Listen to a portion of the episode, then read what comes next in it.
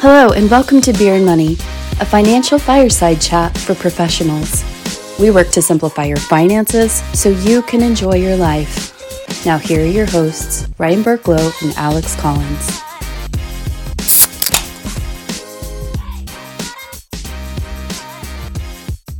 Hello, everybody. Welcome back to Beer and Money.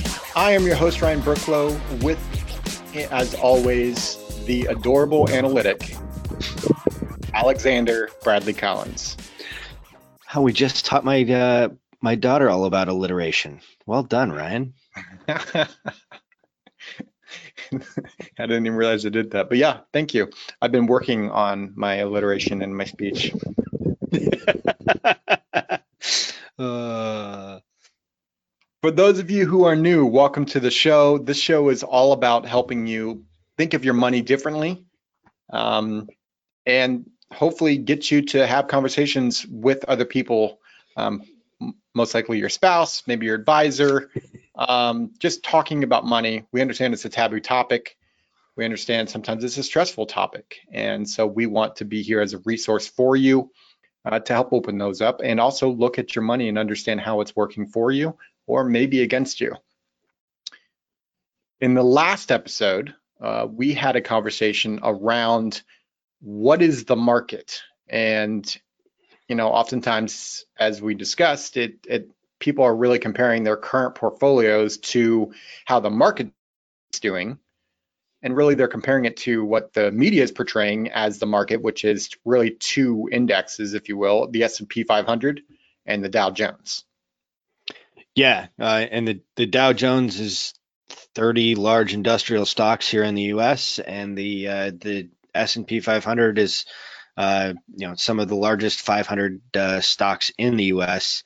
Uh, it's currently being dominated uh, almost entirely by big tech. Um, there's five companies uh, that are just a little bit under a quarter of the entire index.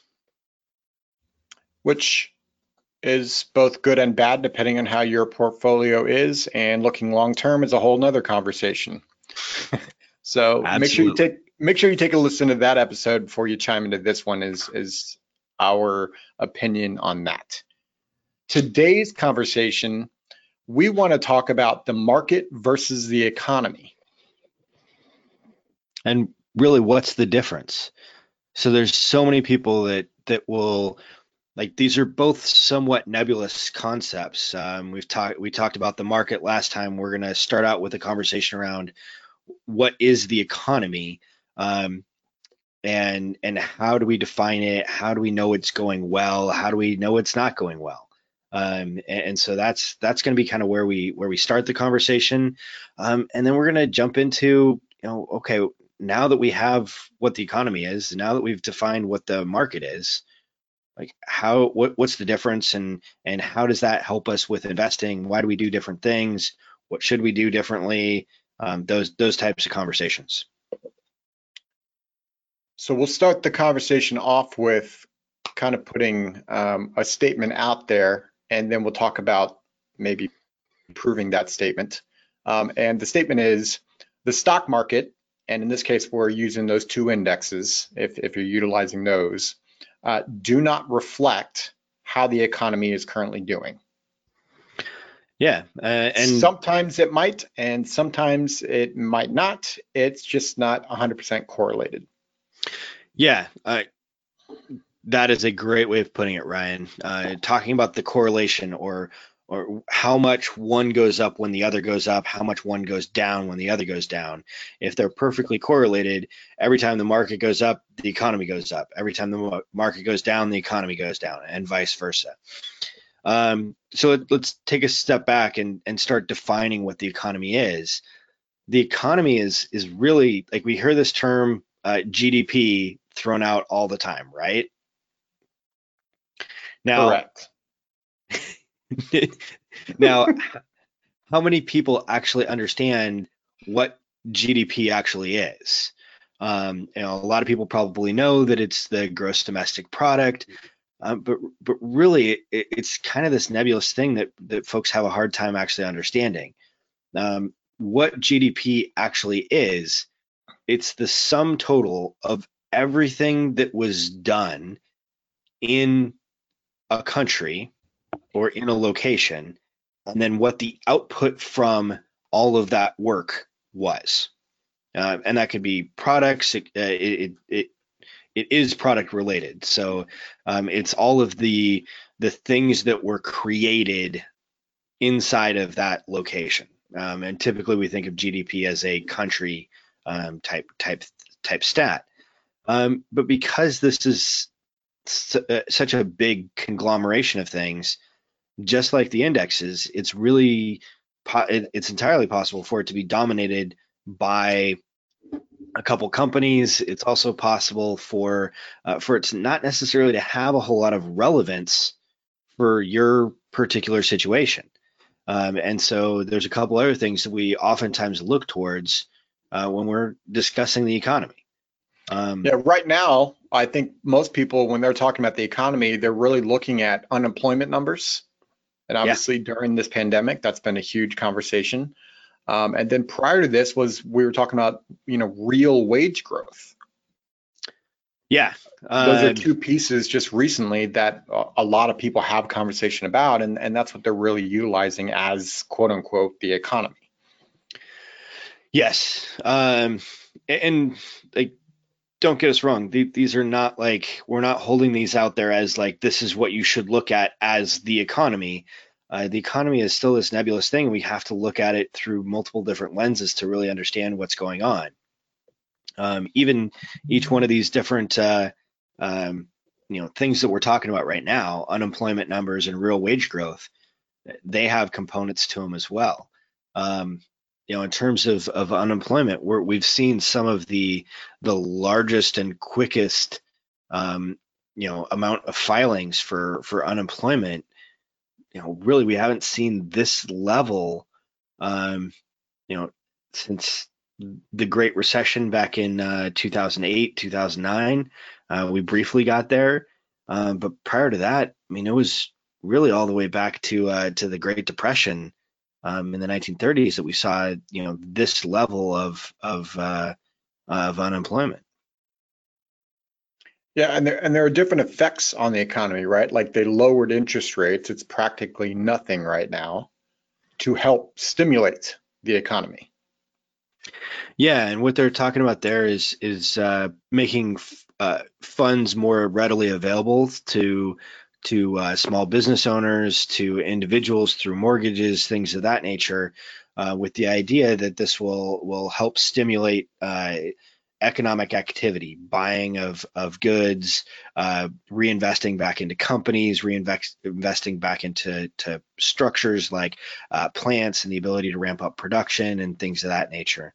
Um, and, and at this point, there there isn't a whole lot more stimulus that that can be given in term uh, outside of just injecting more cash into the system.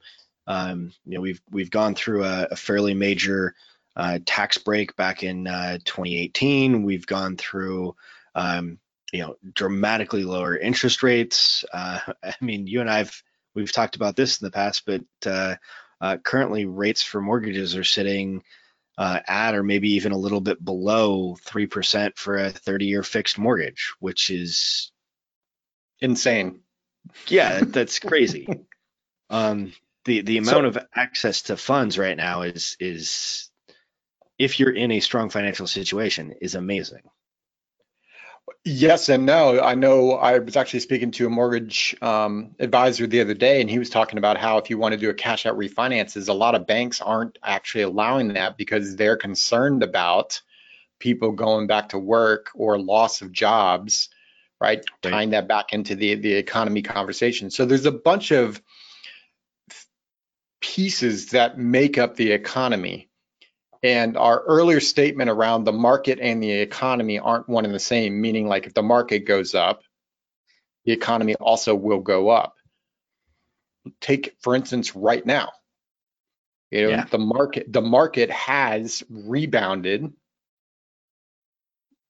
to a, a crazy rebound. You know, to our point earlier around these these major tech companies being the, the bulk of that rebound. But how is the economy right now? Our unemployment numbers are not great. Yeah, real, real wage growth is non-existent right now.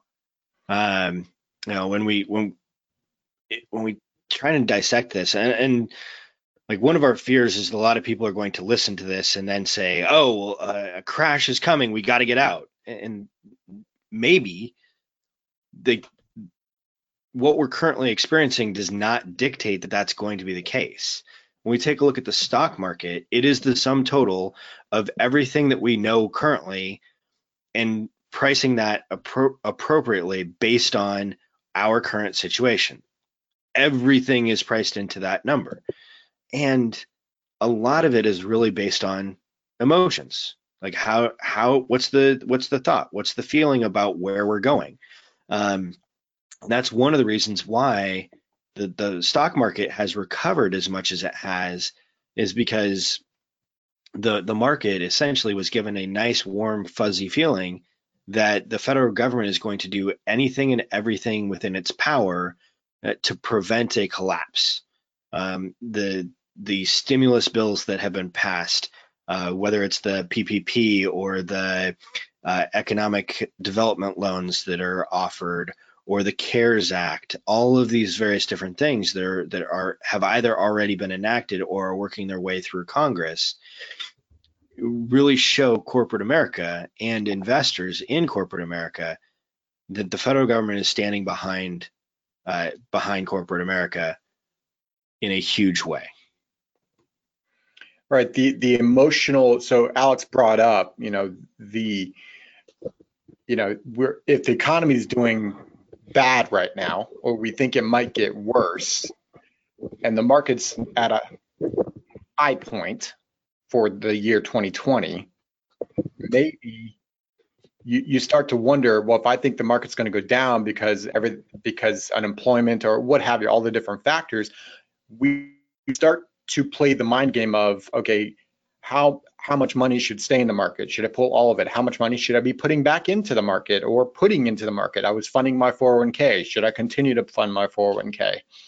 We're emotional creatures, and you know for those of you who are listening that are my clients, you might be laughing right now because they're like Ryan Burklow is not an emotional person. and contrary to belief, I've got 50,000 people in my head that are trying to get me to do different things. And, and I speak into them like, you know, purchasing a car and all these other different things that I go back and forth in. Even with the finance stuff, even with the investment stuff, Alex and I were having a conversation prior to recording this and even myself started to wonder, well, maybe I should, you know, do something different with my investments because of my thoughts and feelings around what's going on.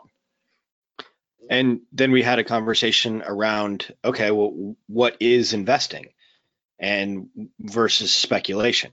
And, you know, the discussion centered around investing is something that is done systematically over a long period of time systematically over a long period of time, emotions actually play a very small component of it. It's the fundamentals of, of how we're doing and, and what actually is going to come to bear, um, not uh, over a short period of time, not over, say, the next six months, 12 months, 18 months, but over the next 10 years, 20 years, 30 years. Like where, like, and essentially what what the stock market is saying is that the the thought process or belief that COVID is the thing that ends American life as we know it, it's saying that they don't believe that. Because if they did, then the market wouldn't be doing what it's doing. The thought process right now is that the that we're going to wind up recovering from this. It's a matter of time before we actually do. And the while the emotional hit can can be large in, in terms of just stress, the financial hit of trying to play that timing of the market could be huge, right? If you look back, and Alex, I'm sure you're going to correct me on which year it was. It was either 08 or 09. The first um, like half of that year, the market was down like 50% or 30% or some number. And then, so a lot of people were freaking out. And what do you think they're doing? They're going out of the market, out of the market. All of a sudden, the second half of the year, the market went crazy and the market was up 60, 70%, something, something crazy. And if you pulled your money out or if you made different changes, if you lowered your allocation and lowered your risk, you missed out on some piece of the market rebounding and rebounding crazy. Yeah, when you hear about the the V-shaped recovery, uh, they're really referencing what happened in 2009. Um, and it, it, wasn't quite half a year. It was really the first about two, two and a half months. And then in early March, there was a structural change. Uh, early March of 2009, there was a structural change.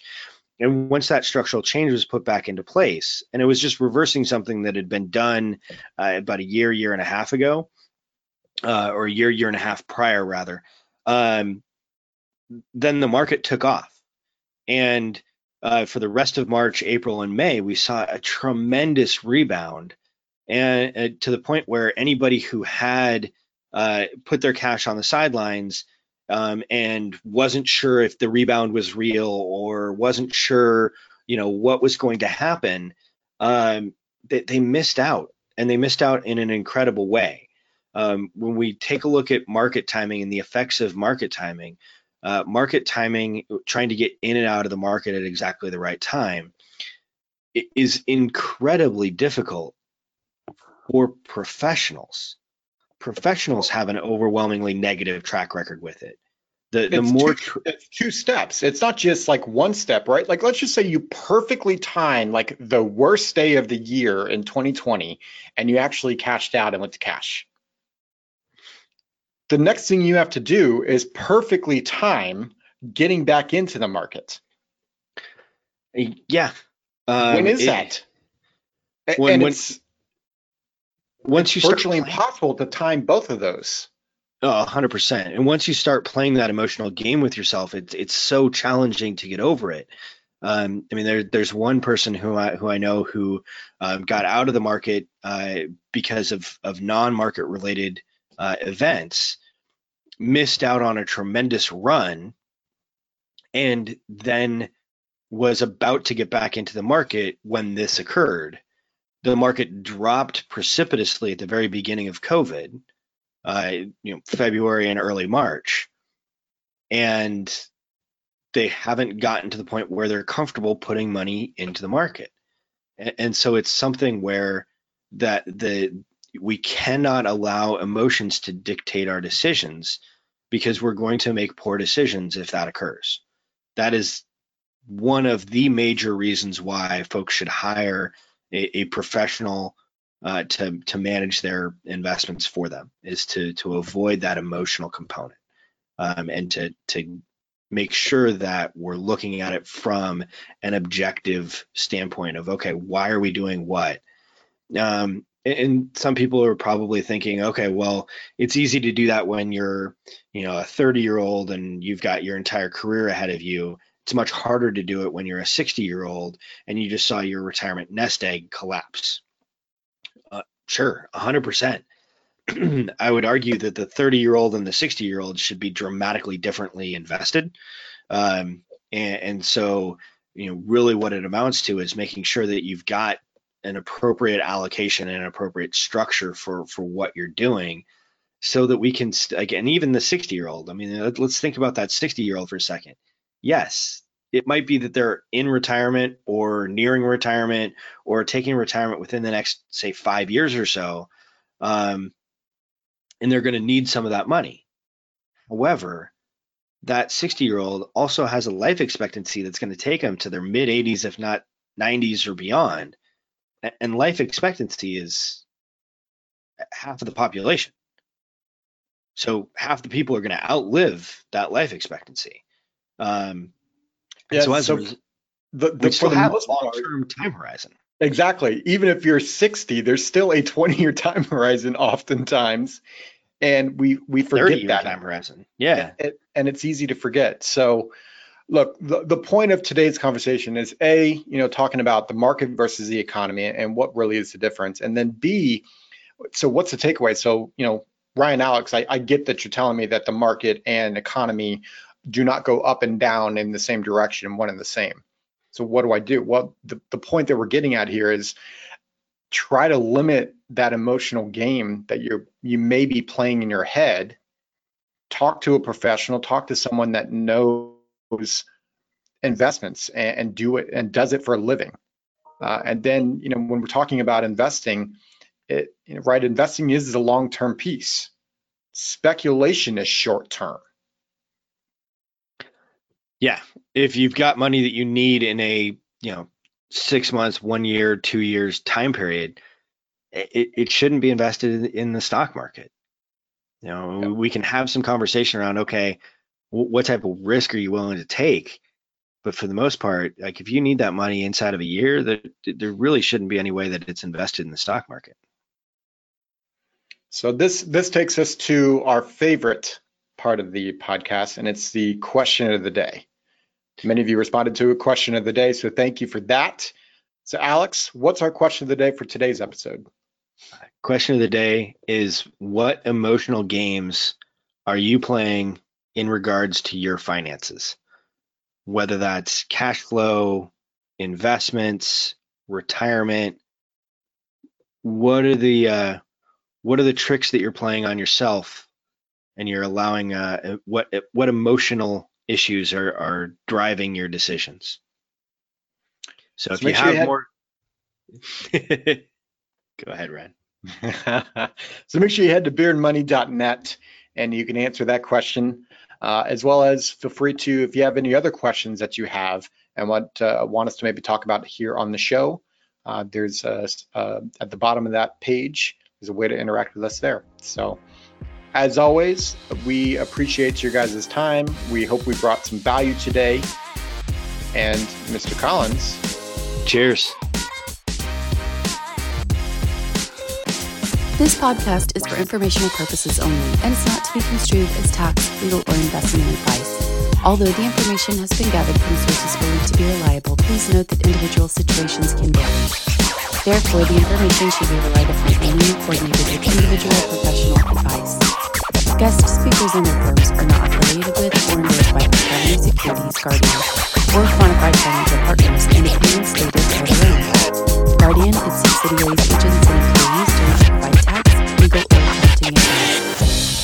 your tax, legal, or accounting professional regarding your individual situation.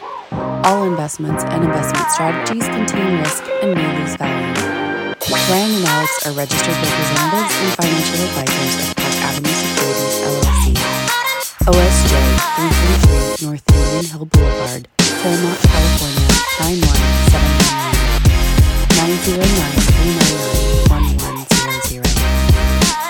Securities products and advisory services offered through Park Avenue Securities, Canberra, FINRA, SIPC. Financial representatives of the Guardian Life Insurance Company of America, Guardian, New York, New York. Park Avenue Securities is a wholly owned subsidiary of Guardian. Quantified Financial Partners is not an affiliate or subsidiary of Park Avenue Securities or Guardian. Number 2020 108 914, expiration 09 2022.